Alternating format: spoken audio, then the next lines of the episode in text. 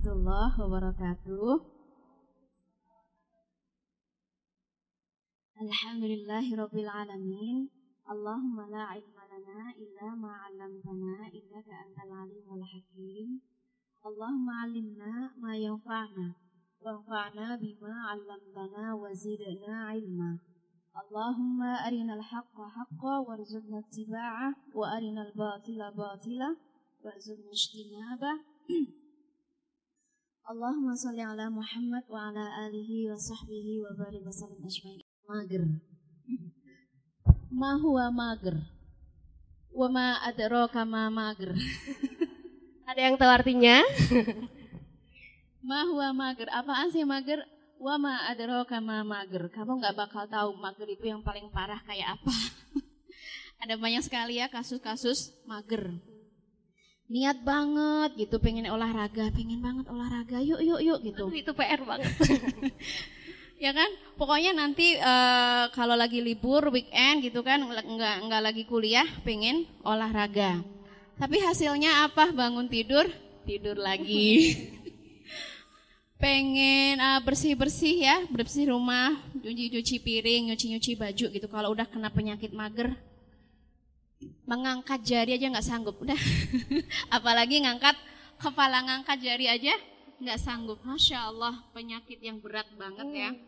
Bahkan ketika seseorang menginginkan sesuatu berdoa saja nggak sanggup. Hah lo siapa nih?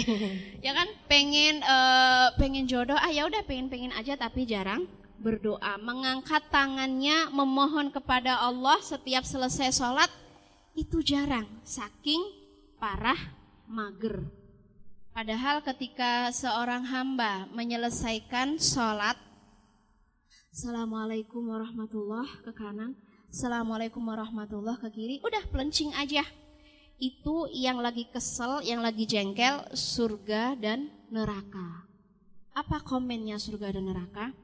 Sungguh celaka, sungguh rugi orang yang selesai sholat tidak meminta surga.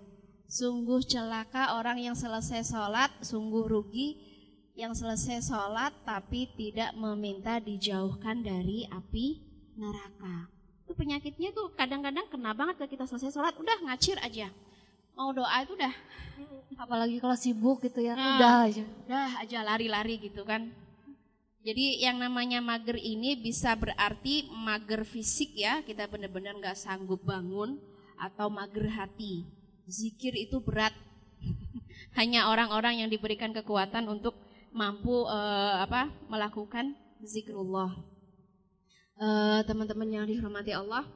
Jadi wama adara kama mager.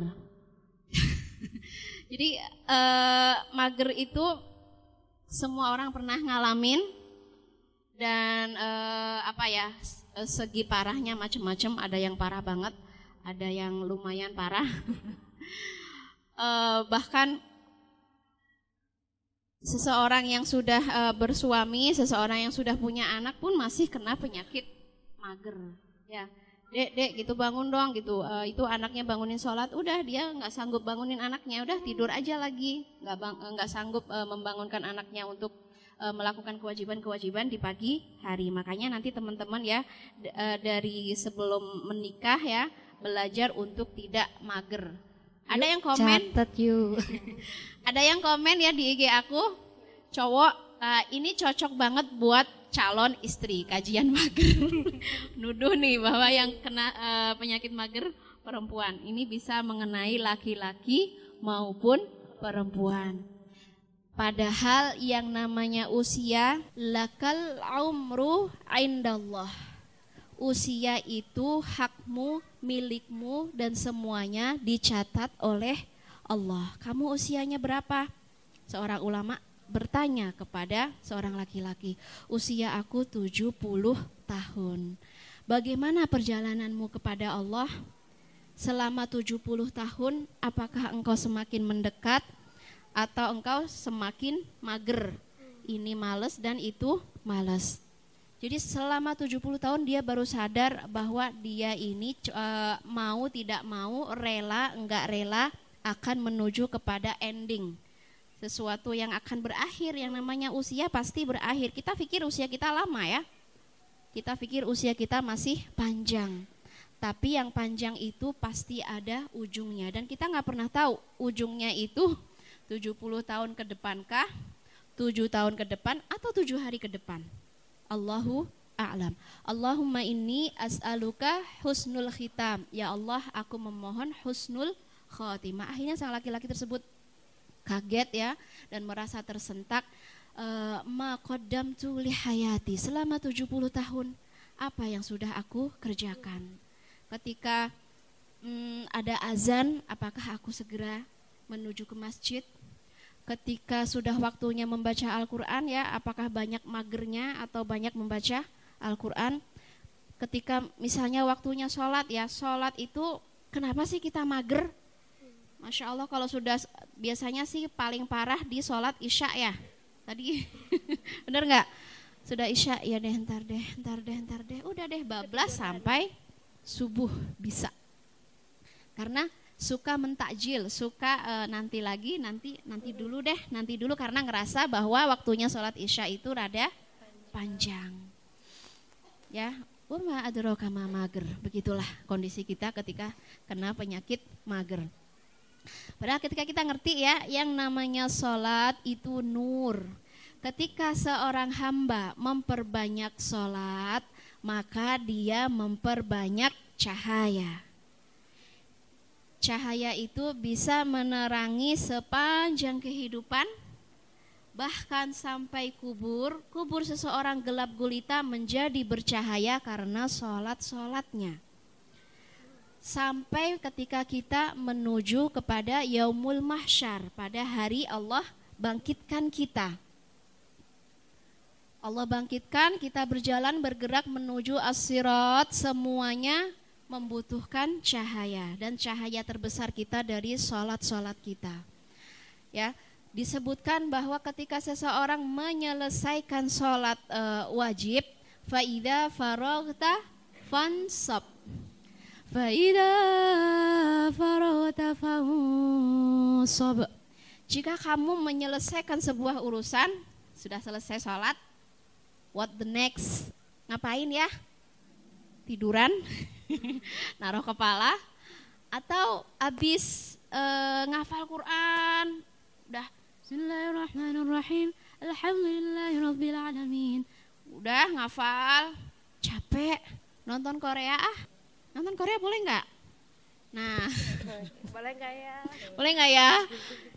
Ya masa Quran mulu, kan panas otak. Ini kepala udah berubah, tahu nggak gara-gara baca Quran. Akhirnya dia cari hiburan. Makanya kalau komentar Rasulullah Sallallahu Alaihi Wasallam inna likuli amalin syirah. Sesungguhnya di setiap pekerjaan itu syirah. Syirah itu semangat, menggebu-gebu. Jadi ketika kita sedang semangat, semangat banget, setelah itu wa inna likulli syirrah fatrah. Sesungguhnya di setiap ketika kita bersemangat menggebu-gebu ada kita eh, saat-saat apa ya, down, saat-saat males, saat-saat bosen, saat-saat sudah baca Quran.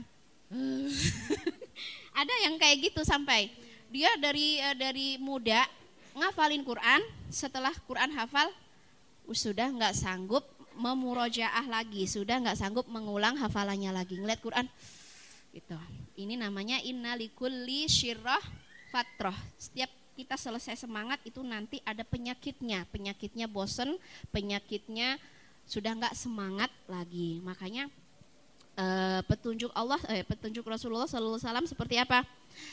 Ketika kamu ngerasakan fatroh, ketika ngerasakan futur, ngerasain bosen, ngerasain lagi mager, ya, maka tetaplah berpegang teguh pada sunnati, sunnahnya Rasulullah. Kayak tadi ya, selesai ngafal Quran, capek, jangan merasa berhak boleh nonton uh, Korea kan berhak dong aku ngafalnya sejam gitu loh kan berhak nonton Korea sejam kan ini ya seakan-akan seimbang. Tapi kalau Rasul tahu, Rasul pasti komen, kamu baca Qur'annya bagus, tapi ketika beralih kepada sesuatu yang tidak bagus, uh, kamu menggantikan sesuatu yang baik dengan yang bukan sunnati. Jadi kalau kita capek ngapain? Kita bisa melakukan hal-hal lain yang lebih baik, yang lebih banyak. Misalnya capek baca, mendengar.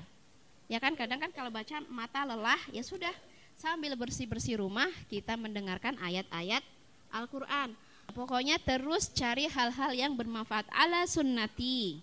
Tetaplah berada dalam sunnah uh, Rasulullah Shallallahu Alaihi Wasallam. Dulu ketika kami di Al Azhar, uh, perjalanan dari asrama menuju kampus lumayan lama ya.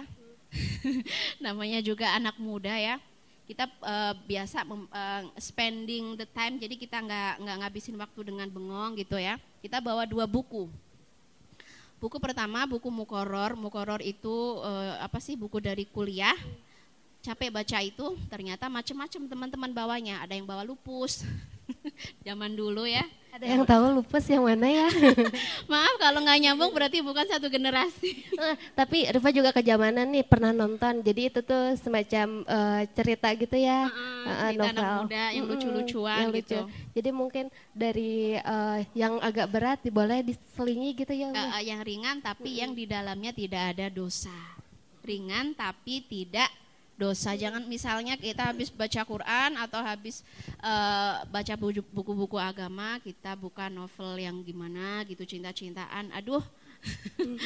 uh, itu yang disebut dengan Rasul fakot halak. Kalau dia menggantikan sunnati dengan sesuatu uh, yang bukan sunnah, maka dia berada dalam celaka.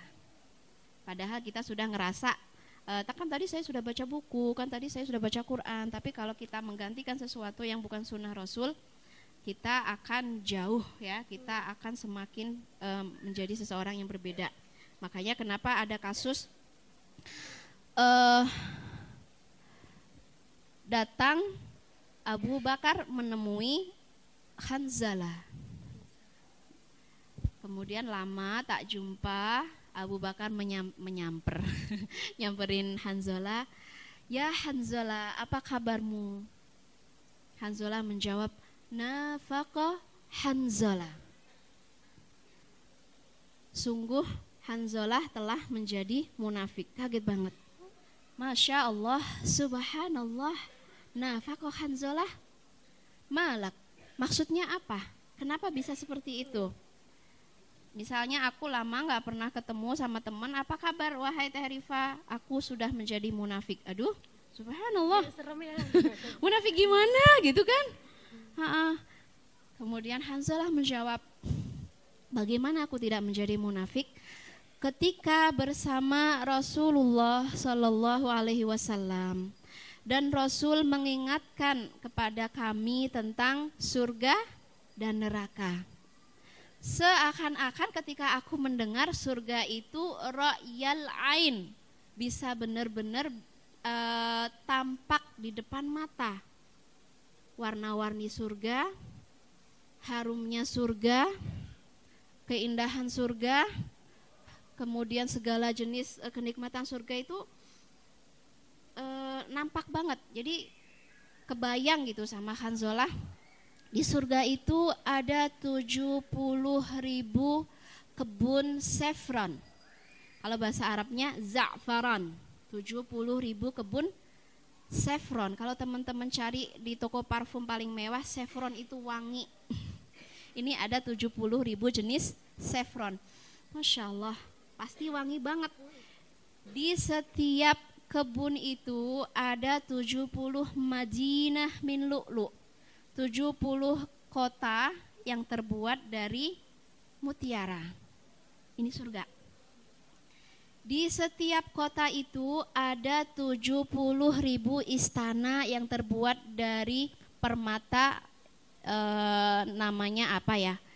E, pokoknya nama-nama yang ya kita aja tahu namanya ya, apalagi ngelihat gitu, masya Allah ya paling yang selama ini yang kita lihat kan batu batu-batu di jalan ya hmm. batu-batu mutiara aja jarang ya jadi kalau diajak bicara permata itu sudah nggak kebayang nah itu akan Allah be, uh, sediakan 70 istana yang terbuat dari permata hijau Jadi kalau permata biru namanya sefir, kalau hijau namanya ah saya lupa ya namanya. Jadi memang harus tahu ya baru ingat namanya. uh, entah emerald, entah apa ya. Kalau bah karena bahasa Arab dengan bahasa Inggris beda ya. Sudah. Di setiap tuj uh, di setiap istana itu ya kan ada 70 ribu istana. Di setiap istana ada 70 ribu baitan rumah. Tapi rumah itu beda ya dengan rumah kita. Karena rumah itu juga terbuat dari emas. Di setiap rumah itu ada 70 ribu toko, pertokoan. Aku bayang ya, Masya Allah. Ngebayangin aja susah. Tapi menurut Hanzolah, kalau Rasul yang bicara, kalau Rasul yang menjelaskan, ka'anna ro'yal ain.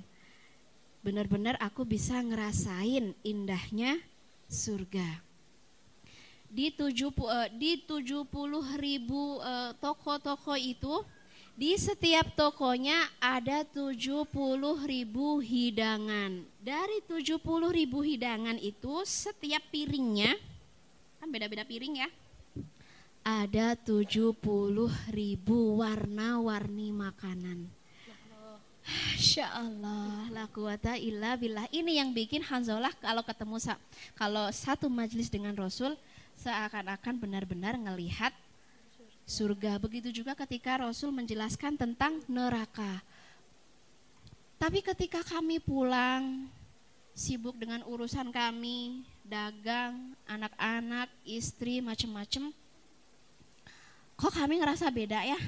Maksudnya beda, surga itu sudah nggak nampak, sudah nggak kebayang seperti ketika kita berada di dalam majelis, nggak nampak, wanginya nggak berasa karena sudah sibuk dengan urusan dunia. Jadi itu yang dimasuk uh, oleh Hanzalah dia ngerasa menjadi munafik. Ketika di majelis Rasul beliau imannya naik, bisa mencium aroma surga, bisa memandang indahnya surga, tapi ketika pulang semua itu sudah menghilang begitu saja. Akhirnya Abu Bakar komen, "Ya, kalau begitu mah bukan kamu aja. Aku nih ya juga ngerasa hal yang sama." Oh kamu juga sama kayak gitu. Jadi kalau di, di majelis semangat kalau di luar majelis udah hilang gitu. Iya sama. Yuk kayaknya kita harus tanya deh ke Rasul.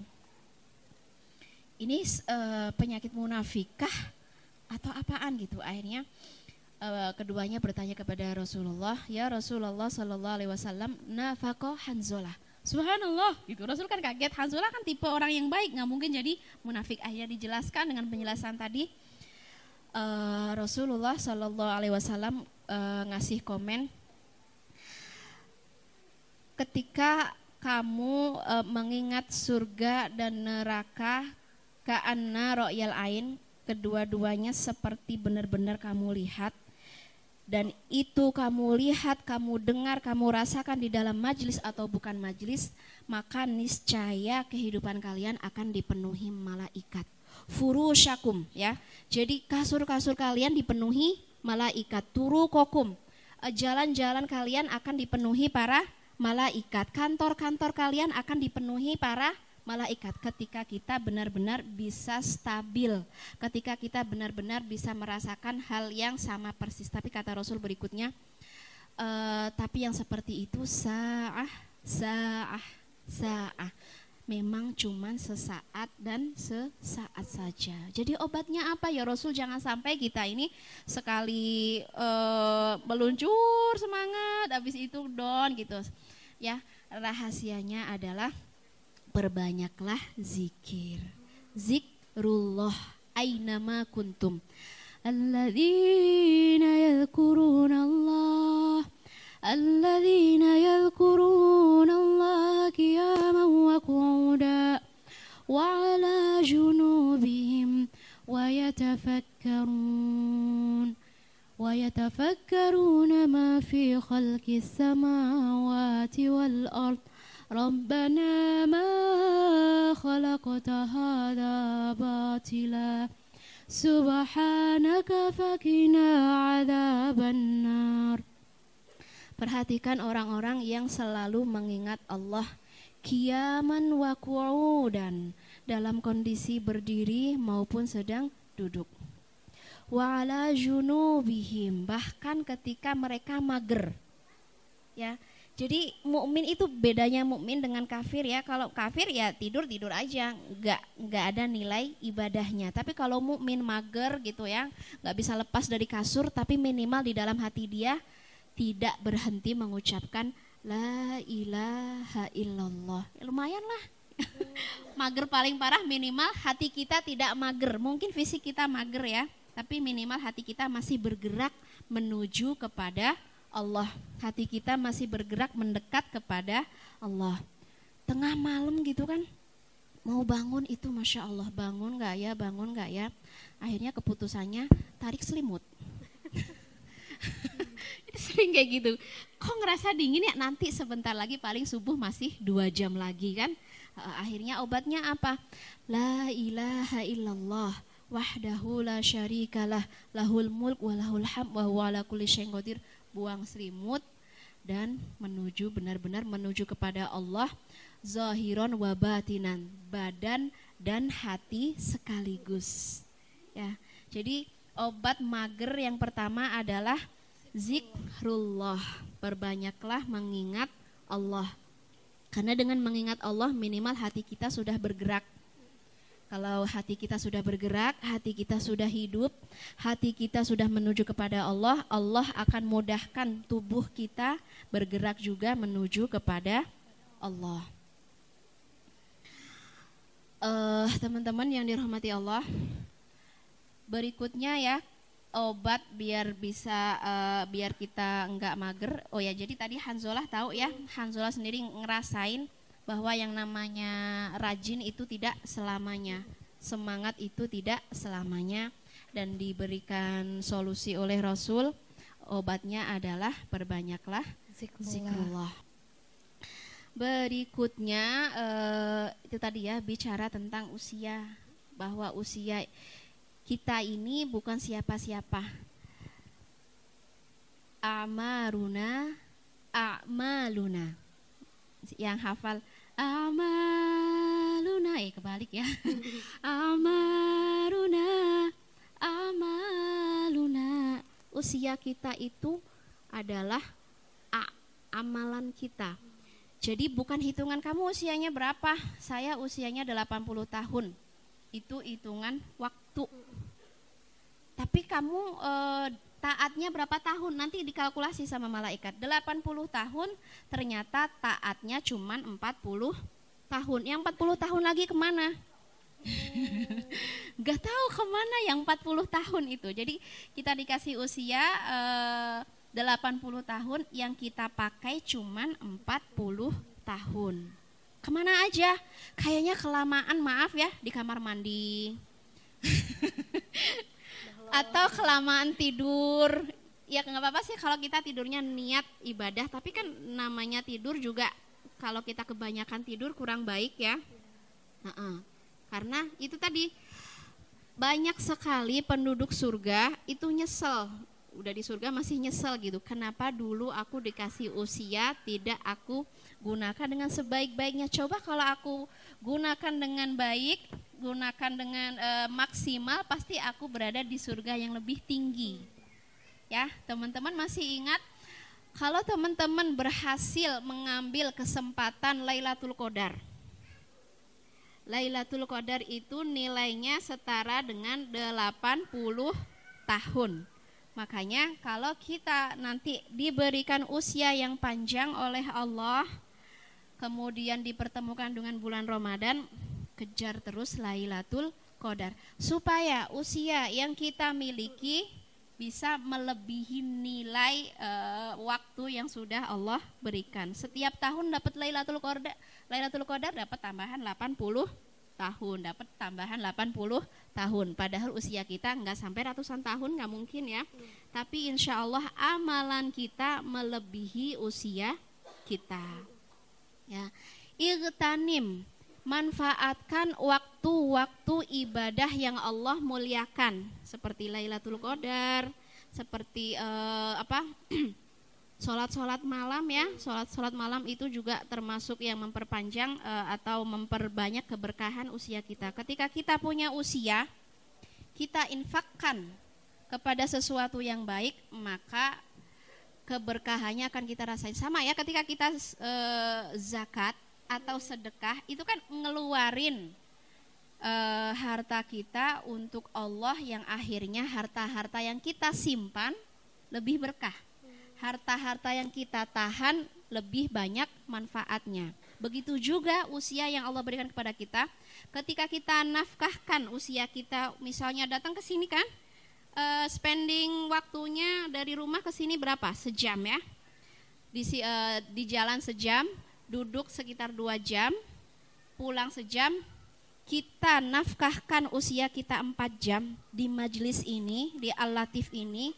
Setelah itu Allah berikan keberkahan tambahan keberkahan uh, usia 40 tahun. Amin, Amin ya robbal ya alamin. Jadi jangan pelit menafkahkan uh, usia kita untuk Allah. Misalnya sholat mah ngabisin waktu ya, beneran ngabisin waktu. Gimana? Nanti uh, zuhur, zuhur itu ternyata sholatnya nggak cuma empat rakaat, yang wajib cuma empat rakaat. Ternyata sebelum zuhur itu ada sunnah qobliyah empat rakaat. Uh, Rasulullah Shallallahu Alaihi Wasallam tidak pernah meninggalkan empat rakaat sebelum zuhur. Akhirnya uh, Aisyah bertanya, ya Rasulullah, kenapa engkau sangat suka sholat, uh, sholat qobliyah empat rakaat sebelum zuhur? Fadaka futihat abu wabus sama pada waktu itu dibuka pintu-pintu langit. Aku ingin ketika pintu langit dibuka, ya, yang naik adalah pahala-pahala sholatku. Makanya qobliyah zuhur empat rekaat. Ba'diyah zuhur ya, e, kalau yang rawatib berapa? Dua. Tapi ada riwayat yang empat rekaat. Jadi zuhur aja ngabisin waktu banget menurut aku. Empat qobliyah, empat wajib, empat ba'diyah. Itu berapa menit? Nanti e, belum sholat asarnya lagi, belum sholat maghrib gitu. Nah kalau kita ngitungnya kita habis waktu, e, ya memang habis waktu ya, tapi kita akan lihat keberkahan dari sholat-sholat kita. Sholat kita yang aku katakan tadi nur, cahaya untuk kehidupan kita. Yang menginginkan dunianya indah, perbanyaklah sholat yang menginginkan kehidupannya manis, semanis madu, perbanyaklah sholat. Yang menginginkan kuburnya diterangi cahaya yang sangat banyak, perbanyaklah sholat. Yang menginginkan uh, jiwanya, hatinya suci, bersih, tanpa kotoran, perbanyaklah sholat. Jadi, masya Allah. Lalu kenapa masih kena penyakit mager? pengen ih sholat qobliyah uh, zuhur tapi mager ya pengen banget sholat malam tapi mager. Pengen banget ngafalin Quran tapi mager. Seakan-akan mager itu uh, apa ya alasan yang paling mulia. Beneran serius itu. Pokoknya kalau udah bilang mager tuh waduh udah mulia banget. Teh teh teh kita jalan yuk gitu. Pengen sih tapi jawabannya apa coba? Tapi mager gitu. Pengen sih tapi mager. Masya Allah. Jadi ya uh, kesimpulan kedua tadi apa? Ya, bahwa itu yang pentingnya amal. waktu, pentingnya usia. Mumin itu hanya dihidupkan sekali saja dan itu cukup. Dia nggak butuh kehidupan yang berkali-kali. Sekali saja sudah cukup dan dia akan menuju kepada keabadian. Sedangkan orang-orang yang tidak mengerti pentingnya usia, pentingnya waktu, akhirnya ketika beliau beliau wafat ketika dia diwafatkan baru dia mengatakan waqala rabbi raji'un waqala rabbi raji'un la'alli a'malu salihan fima taraktu لعلي أعمل صالحا فيما ترك كلا إنها كلمة هو قائلها Pas dia mati baru dia ngerti betapa dia sudah menyia-nyiakan waktunya membuang-buang sesuatu yang sangat berharga. irji'un kembalikan kami ya Allah. Irji'un. Kami ingin ke dunia lagi ya Allah. Irji'un. Kami ingin memperbanyak salat ya Allah. Irji'un. Kami ingin membuka lembaran Al-Quran ya Allah. Kami dulu di dunia sangat sedikit membacanya ya Allah. Irji'un. Harta yang kami miliki akan kami keluarkan ya Allah irji'un semua usia kami untukmu ya Allah ya itu penyesalan Gak ada sakit yang lebih sakit kecuali hari itu Gak ada penderitaan yang lebih menderita kecuali di hari itu. Irji'un. Kami pernah muda ya Allah, tapi tapi kami sia-siakan. Irji'un. Kami pernah kaya, tapi kami sia-siakan. Kami punya banyak waktu ya Allah, tapi kami nggak kuat untuk taat. Kami nggak kuat untuk menuju kepadamu ya Allah. Irji'un Kembalikan kami ya Allah. Berikan kami usia lagi ya Allah. Berikan kami kehidupan lagi ya Allah. Wa qala rabbi rji'un La'alli a'malu Supaya kami bisa beramal soleh. Supaya kami bisa menggunakan kesehatan kami untuk berjuang di jalan Allah. Supaya kami bisa menggunakan ilmu kami untuk memberi manfaat kepada manusia. Sambil nangis dia karena nggak ada yang sakit kecuali yang merasakan penyesalan. La'alli a'malu salihan fima taraktu kalla. Banyak sekali yang nyesel. Teman-teman aku sudah selesai hafalan Qur'annya. Aku di mana ya? Teman-teman aku sudah menyelesaikan seluruh tugas-tugasnya, tugas kuliah, tugas dakwah, sholat-sholatnya, kemudian uh, seluruh ya selu, uh, dia.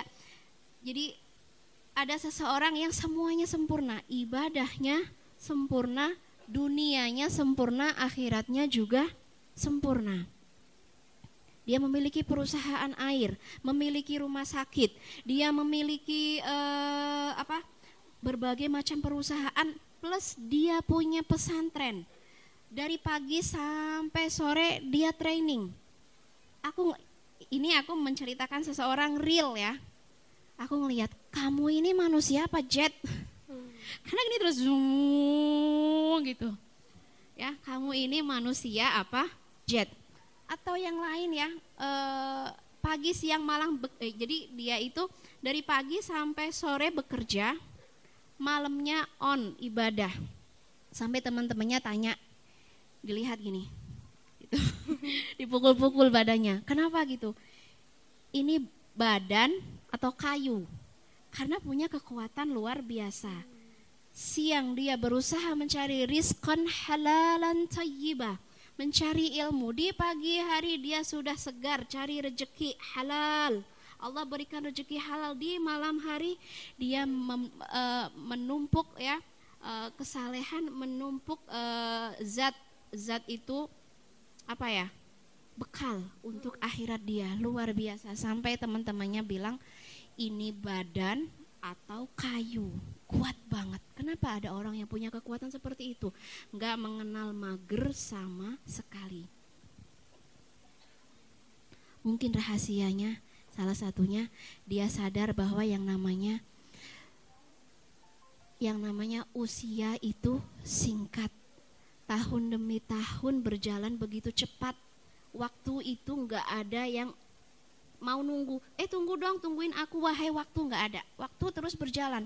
Kamu tidur atau kamu baca Quran, matahari terbit, kemudian e, di atas kepala kita, kemudian tenggelam.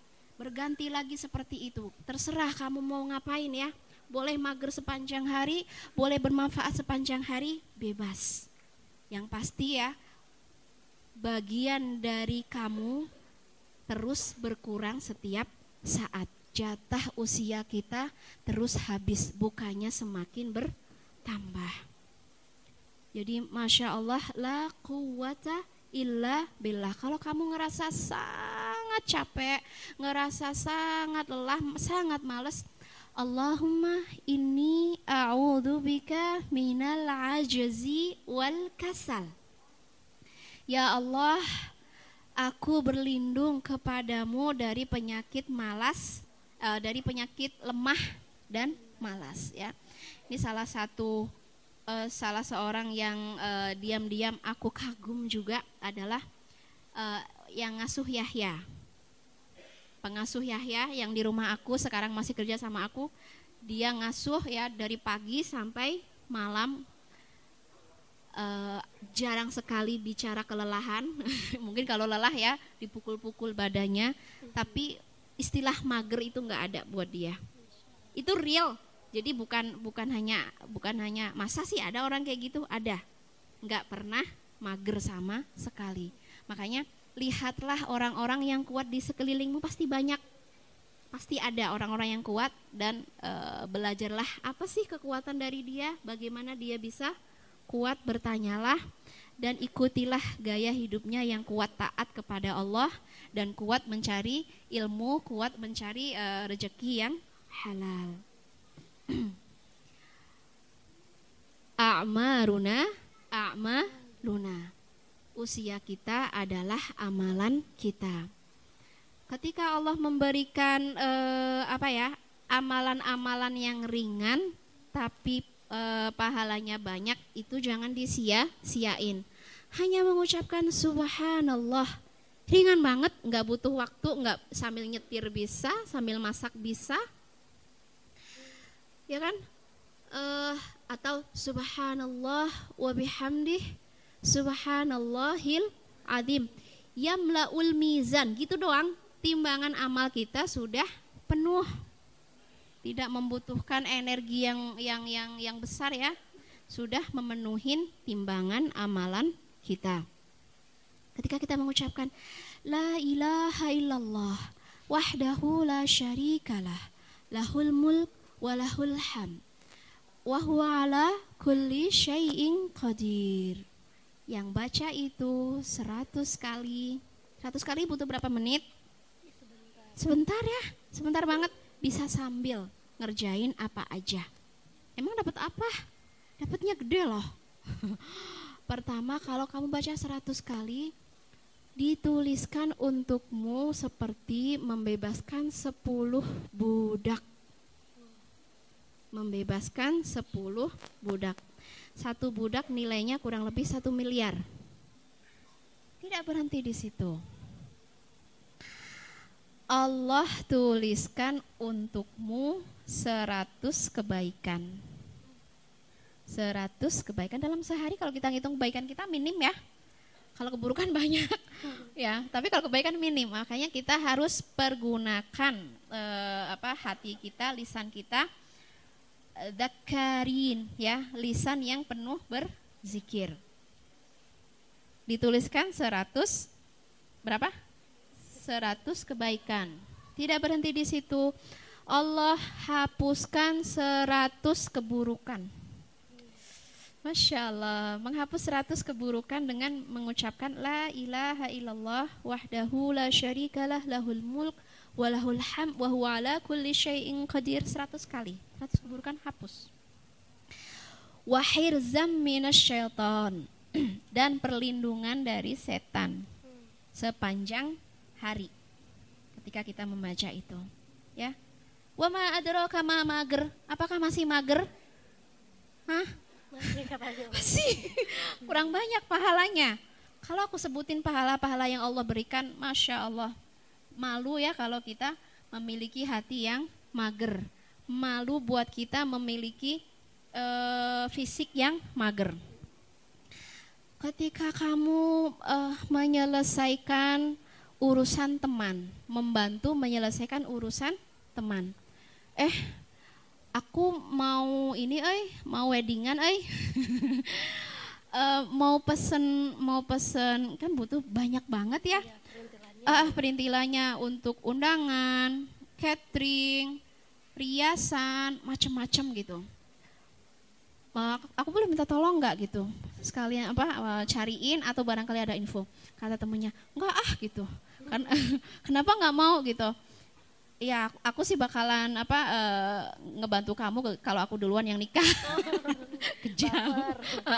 Dia nggak mau bantuin temennya gara-gara belum uh, harus dia duluan katanya. Ini kan mager yang yang lucu ya. Makanya kalau diminta temennya tolong. Maka kalau kamu bisa, tolonglah barang siapa yang memenuhi hajat saudaranya, maka dia seperti beriktikaf sekian puluh tahun. Kita nggak iktikaf, kita nolongin temen, bantuin nyari nyari teleponnya aja nih kamu coba telepon ke catering ini, coba kamu telepon ke undangan ini gitu ya kita sudah memiliki pahala iktikaf sekian puluh tahun. Padahal siapa yang sanggup iktikaf puluhan tahun? Iktikaf sepuluh hari aja sudah selesai sepuluh hari pada pilek ya. ya kan biasanya ya endingnya uh, endingnya di akhir uh, 10 hari terakhir pada itikaf setelah itu syawal pada pilek semua batuk pilek gunggung gitu ya nah ini Allah berikan kesempatan kita itikaf tanpa beri iktikaf. Caranya membantu temannya untuk menyelesaikan hajahnya. Nah ini, wa kama mager. Apakah Allah sudah berikan sebanyak ini, kamu masih mager? Masya Allah. Iltanim ya, manfaatkan sebaik mungkin apa pun yang sudah Allah sediakan untuk kita. Eh, pahala-pahala sholat, pahala sedekah, pahala membantu teman, semuanya harus kita kerjakan agar usia kita yang sangat terbatas bisa memiliki nilai yang lebih uh, yang lebih panjang. Para imam-imam uh, yang mendahului kita ya, rata-rata mereka itu hanya sampai usia 40 sampai 50 tahun misalnya imam-imam Syafi'i, imam-imam Hambali, Hanafi itu nggak nggak usianya nggak sampai 80 tahun atau 70 tahun nggak sampai, cuman di 40 sampai 50 tahun. Pendek ya? Usianya pendek banget. Tapi wakaf ilmunya ya bisa kita nikmati sampai sekarang yang itu artinya usia mereka sampai sekarang usia para imam itu masih berjalan karena pahalanya berjalan. Jadi usia adalah amalan kita. Kita sudah nggak ada, tapi pahalanya masih mengalir. Ya misalnya dengan memberikan wakaf ilmu kalau punya ilmu, wakaf harta kalau punya harta, wakaf apa lagi? Semua yang bermanfaat yang kita tinggalkan itu bisa memperpanjang usia kita. Jadi barokallah ini bushra wa mager. Apakah kamu masih masih ngerasa nyaman dengan mager ya teman-teman kita yang yang yang apa yang jenius yang pinter sudah sampai ke bulan gitu kita masih ngelus-ngelus kasur kan ironi banget ya uh, pahami bahwa usia kita sangat berharga dan pahala-pahala yang sudah Allah persiapkan untuk kita jauh lebih berharga yang harus kita kejar والسابقون السابقون أولئك المقربون في جنات النعيم dan orang yang berlomba-lomba dalam kebaikan terus mendekat kepada Allah mereka memang punya jatah tempat di sisi Allah yang paling dekat As-sabikun, as-sabikun. Berlomba, lombalah. Lirik, siapa yang paling rajin sholatnya? Aku mau seperti dia. Lirik, siapa yang paling rajin sedekahnya? Aku mau seperti dia Lirik, siapa yang paling kuat mencari ilmu? Siapa yang paling kuat menolong temannya? Siapa yang paling care kepada sesama manusia? Lihat dia dan kamu harus ngerasa panas.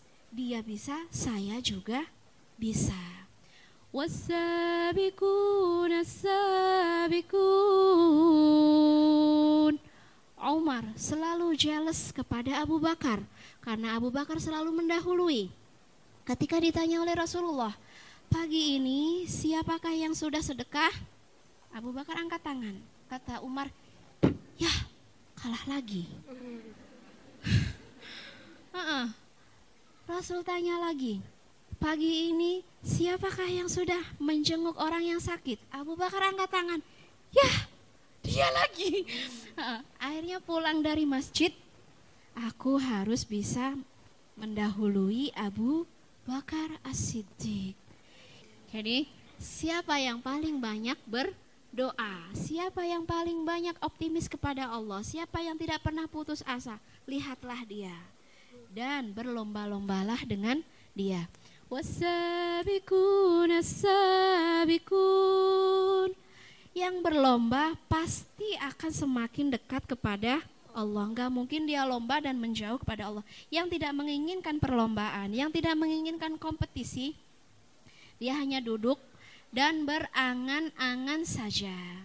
Illa amaniya, saya ingin surga. Tapi gimana ya cara tercepat menuju surga? Dia suka dengan jalan tercepat. Apakah harus bersusah payah? Kayaknya ada jalan yang paling mudah deh. Kayaknya ada jalan yang tanpa keringet deh. Kayaknya ada jalan tanpa sholat deh. Kayaknya ada jalan tanpa sedekah deh. Kayaknya ada jalan. Dia selalu berpikir jalan termudah menuju Roma. Tidur, bener nggak? Mimpi. Pengen ke Roma gitu, tapi nggak nggak nggak buka traveloka, nggak bu nggak buka rekening gitu kan? Gimana mau ke Roma gitu? Yang mau ke Roma ya, dia siapin uh, apa tas-tasnya, dia siapin rekeningnya, dia siapin semuanya dipersiapkan dan move. Man arada al-akhirata wa sa'a laha sa'yaha وهو مؤمن فأولئك كان سعيهم مشكورا ومن أراد الآخرة yang menginginkan akhirat menginginkan surga menginginkan pahala menginginkan ridho, ridhonya Allah wasa'a wasa'alaha sa'yaha wasa'a dan dia move jadi bukan di sini doang keinginannya, tapi dia punya moving, dia bergerak. Bukan mager tapi moger. Beda ya. Bukan bukan males gerak tapi mau mau ger. mau gerak aja kali ya. Ya. Ganti dari mager menuju moger. Wasalaha sayaha. Dia ngerti jalannya sol, uh, jalannya surga salat jalannya surga sedekah, jalannya surga uh, mencari ilmu, jalannya surga berbuat baik. Dan dia bergerak. Huwa mu'minu faulaika kana sa'yuhum mashkura dengan uh, dengan penuh keimanan maka niscaya semua usahanya, semua gerakannya, semua jerih payahnya pasti Allah berikan karena Allah itu syakur disebutnya. Allah itu maha maha memberikan appreciate maha memberikan apa ya appreciate? Appreciate-nya itu gede banget. Kayak tadi ya yang aku bilang hanya sholat semalam dipahalai 80 malam kalau dapat Lailatul Qadar hanya membaca la ilaha illallah dapat sekian banyak pahala hanya melaksanakan sholat empat rakaat sebelum zuhur, empat rakaat setelah zuhur, maka itu pembebas dari api neraka. Padahal kita dosanya banyak, berhak banget e, dapat neraka, tapi karena kita sholat empat rakaat tadi, e, Allah bebaskan kita dari api neraka. Masya Allah, la quwata illa billah ya. Puji syukur kepada Allah yang maha syakur, yang maha memberikan uh, memberikan pahala berlipat ganda kepada kita. Usia kita pendek, usia kita cuma sedikit tapi nanti kita dikasih keabadian bayangin abadi abadi itu kita nggak mengenal yang namanya gigi ompong. Nggak mengenal yang namanya pipi keriput. Aduh pipiku jatuh. Pipiku jatuh. Pas pegang kulit Allah ini kulit apa kerupuk kulit. Nah itu tidak akan pernah kita temui ketika kita menginjakan kaki di surga ya. Indahnya surga itu kebesaran kasih sayang Allah. Wa rahmati wasi'at kulla syai' ya. Allah ciptakan kita supaya kita merasakan rahmatnya. Allah buat kita ada dari tiada supaya kita mengambil banyak sekali kesenangan yang sudah Allah persiapkan untuk kehidupan kita. Fasabiku berlombalah ya supaya engkau menjadi orang-orang yang dekat kepada Allah. Oke. Apalagi nih? Ada komen dari dari ini moderator. Aku udah ke mana-mana ngomongnya. Uh, kontennya padat ya. Uh, jadi sebenarnya uh, kita juga udah tahu ya kalau misalkan uh, umur kita adalah amal kita. Jadi mungkin ada waktu sisa waktu uh, nunggu apa gitu. Kita selingi dengan zikir tadi yang la ilaha illallah itu ya Um ya. Uh, soalnya walaupun kalimatnya diucapkan hanya pendek uh, dan walaupun diulang-ulang itu juga ngabisin waktunya cuma dikit banget tapi pahalanya jauh lebih besar. Mending kita manfaatin aja yuk setiap detik waktu kita gitu ya Om ya. Ya, karena nanti ketika kita sudah tiada yang disebut itu ketika misalnya menyebut nama Imam Ash-Syafi'i. Oh, beliau Imamul Hadis. Beliau uh, apa menghafal Quran sejak kecil. Beliau uh, sangat memang ulama talenta ya, selain ilmu agamanya kuat, beliau talenta olahraga. Jadi yang suka sama Imam Syafi'i itu bukan hanya dari kalangan orang tua, tapi kalangan remaja juga suka dengan, dengan Imam Syafi'i. Kenapa? Kalau Imam Syafi'i sudah nembak uh, memanah ya, nggak bakal meleset.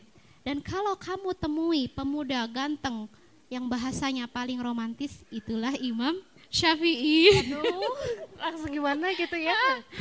Dia nilai kalau ngomong itu nggak asal ngomong, nyastra banget, new, uh, romantis banget, dan sangat beradab, sangat low profile, sehingga dan kalau dia olahraga apa pun dia juaranya. Kalau zaman dulu olahraganya ya memanah, berkuda, berenang itu semua Imam Syafi'i juaranya. Bayangkan ya, beliau muda, belia, duduknya di kursi majelis fatwa ulama Indonesia. Maksudnya, maaf ya kalau kalau kursinya MUI, maaf ya identik dengan orang-orang tua misalnya. Nah, itu kursi kepemimpinannya ternyata diduduki oleh anak yang sangat belia masih berusia 15 tahun. Ya kan? Keren banget. Kenapa Imam Syafi'i bisa seperti itu?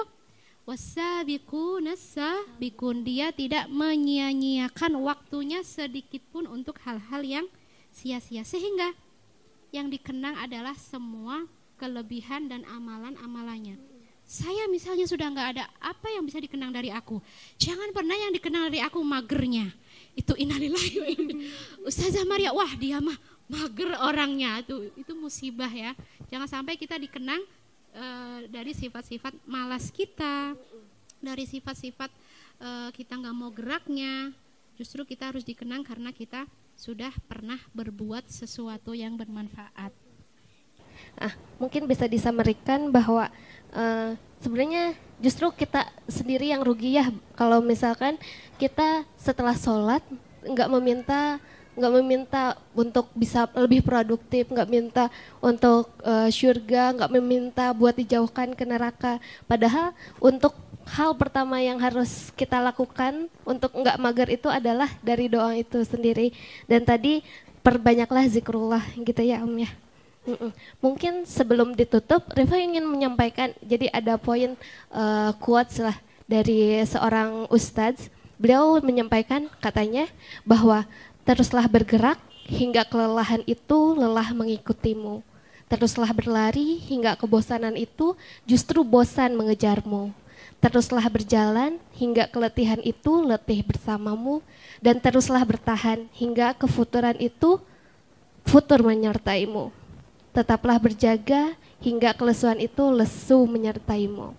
Oke, mungkin teman-teman uh, sekian Ladies Day hari ini kita tutup dengan doa oleh Umi Hanin. Silahkan.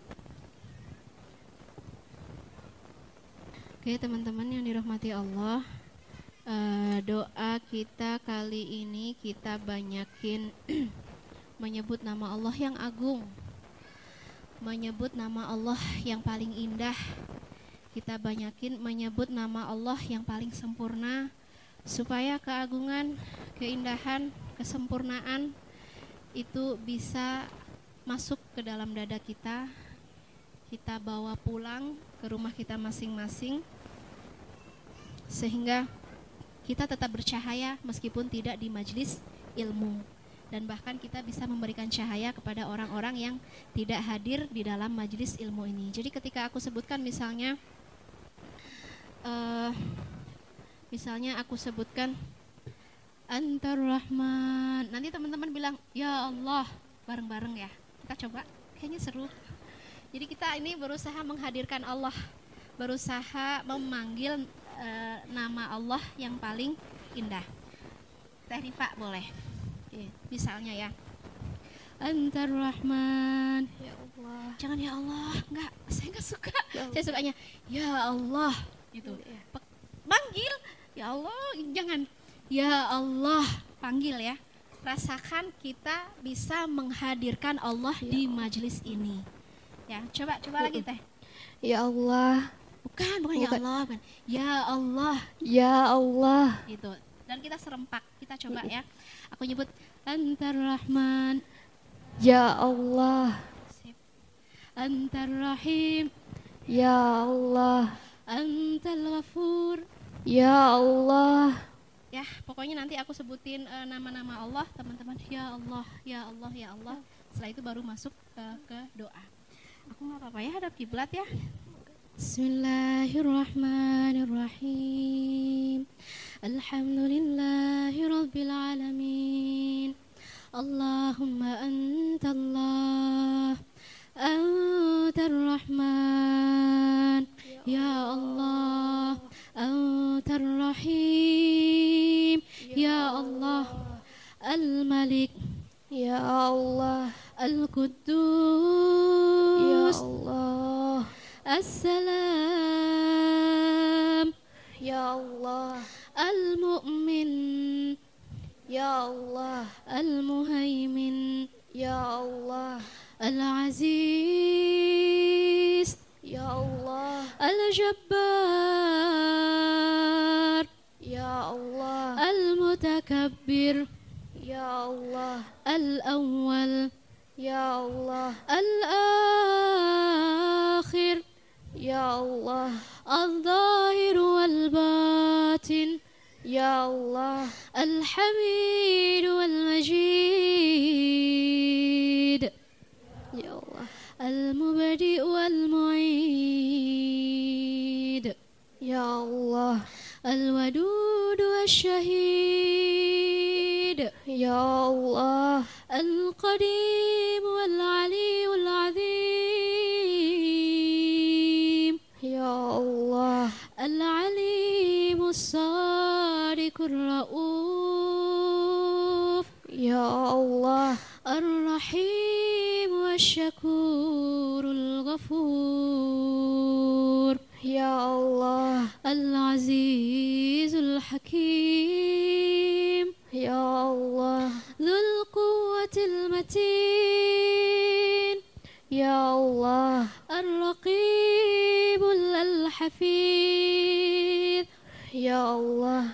usual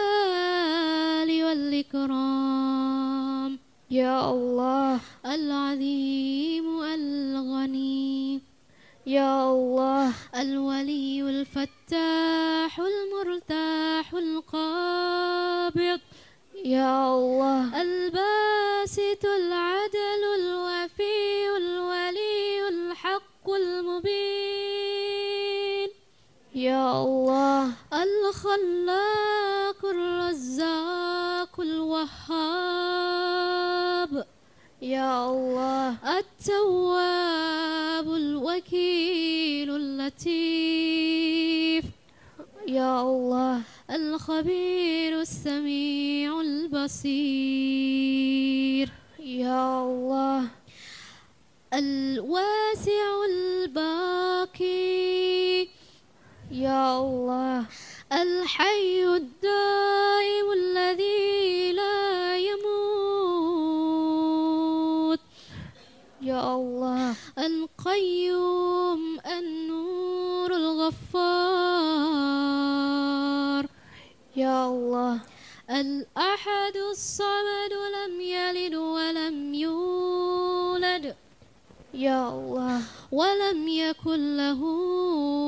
kufuwan ahad. Ya Allah. Ya Allah. Ya Rahman. Ya Rahim. Kami senang sekali memujimu. Kami menemukan nama-nama yang paling indah. Kami menemukan sifat-sifat yang paling sempurna. Kami menemukan zat yang paling agung. Zat yang tiada tara ya Allah. Ternyata kami ini hanya makhluk lemah ya Allah. Ternyata kami hanya makhluk yang tidak memiliki daya dan upaya ya Allah. Tanpa kekuatanmu kami semakin lemah. Tanpa keagunganmu kami menjadi hina. Tanpa zikrullah kami menjadi hamba yang sangat celaka. Menjadi hamba yang jauh dari kebahagiaan. Ya Allah, terangi cahaya kehidupan kami dengan sholat kami. Selamatkan kehidupan kami dengan bacaan Al-Quran kami. Bebaskan kami dari api neraka dengan segala sedekah yang kami berikan. Ya Allah, Ya Rahman, Ya Rahim. Engkau Raja, Engkau yang paling suci, Engkau sumber keselamatan, Engkau yang paling agung, Engkau yang paling awal dan tiada berakhir. Ya Allah, Engkau yang paling mulia, yang memuliakan hambanya dengan akhlak, yang memuliakan hambanya dengan ketaatan, yang memuliakan hambanya dengan hidayah. Ya Wadud, Engkau zat yang maha penyayang, kasih sayangmu tiada batas untuk kami ya Allah untuk orang tua kami ya Allah. Sayangi mereka ya Allah. Cintai orang tua kami ya Allah. Muliakan dunia akhirat keduanya ya Allah. Jadikan mereka manusia yang paling beruntung dunia akhiratnya ya Allah. Kami mencari ilmu ini untuk kebaikan orang tua kami ya Allah. Kebaikan itu jangan terputus untuk kami saja ya Allah. Sampaikan kebaikan ilmu kami untuk orang tua kami ya Allah. Ibadah kami, ketaatan kami, semoga tidak terputus untuk kami saja ya Allah. Berikan kepada orang tua kami ya Allah, orang yang paling kami muliakan, manusia yang paling kami sayangi, manusia yang tak pernah berhenti kami pintakan untuk keduanya surga ya Allah. Semoga Allah Lapangkan kubur orang tua kami ya Allah. Berikan cahaya kuburnya. Berikan kenikmatan ya Allah. Antal Ali, engkau zat yang maha tinggi, engkau zat yang maha mulia. Muliakan kami ya Allah. Ar-Ra'uf, engkau zat yang maha pemaaf ya Allah, penyayang. Maafkan seluruh dosa-dosa kami. Asyakur, engkau zat yang maha membalas yang sedikit dengan yang besar ya Allah. Balaslah setiap ayat kecil yang kami baca dengan surga-surgamu ya Allah. Balaslah setiap kebaikan kecil yang kami upayakan. Berikan dengan kebaikan surgamu ya Allah. Ya Rahman, Ya Rahim, Ya Razzaq di antara kami yang pagi-pagi bangun ya Allah, dia segera mencari rezeki yang halal. Berikan dia rezeki yang halal. Di antara kami yang bangun pagi-pagi mencari ilmu, berikan ilmu yang berkah. Di antara kami yang pagi-pagi mencari kebaikan dunia akhirat ya Allah, bukakan keberkahan langit dan bumi untuknya ya Allah. Ya Rahman, Ya Rahim, Ya Karim, Ya Fattah Engkau yang membukakan pintu rejeki. Engkau pembuka pintu ilmu. Engkau pembuka pintu keberkahan. Jangan pernah tutup semua kebaikan karena dosa kami ya Allah. Jangan pernah tutup nikmat-nikmatmu dari kami karena kekurangan kami ya Allah. Jangan sampai karena dosa kami kau tahan hujan ya Allah. Jangan sampai karena dosa kami kau tahan semua nikmat-nikmatmu ya Allah. Ampuni dosa kami ya Allah. Ya Ghaffar, Ya Ghaffar, ampuni dosa kami ya Allah. Buat kami hambamu yang paling kuat beribadah. Jadikan kami hambamu yang paling kuat bersyukur. Jadikan kami hambamu yang paling kuat berzikir ya Allah. Jadikan kami hambamu yang paling kuat berdoa ya Allah. Jangan sampai kami melemah berdoa ya Allah. Jangan sampai kami tak sanggup meminta ya Allah. Jangan sampai kami tak sanggup berharap ya Allah. Kuatkan kami dalam berdoa ya Allah dan ijabah doa-doa kami. ربنا آتنا في الدنيا حسنة وفي الآخرة حسنة وقنا عذاب النار. وصل اللهم على سيدنا محمد وعلى آله وأصحابه الأخيار وسلم تسليما كثيرا. السلام عليكم ورحمة الله وبركاته.